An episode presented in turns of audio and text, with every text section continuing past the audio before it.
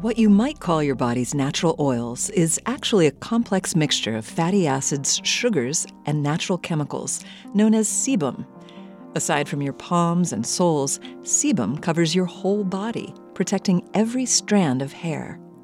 Sebum is probably not something most of us talk about too often.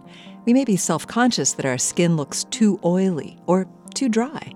Even the term itself, sebum, sounds vaguely icky. But sebum has dramatic effects on our hair and skin that we cannot deny.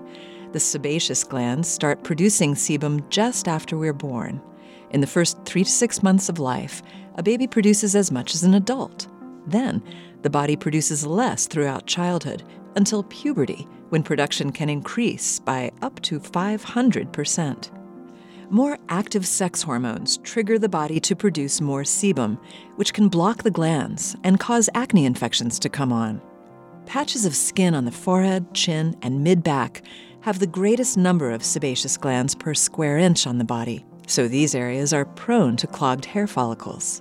However, sebum doesn't always lead to acne. The pores on your nostrils store a great deal of sebum, and people often mistake those dilated pores for acne. Yet, in actuality, this is only natural buildup and not an infection.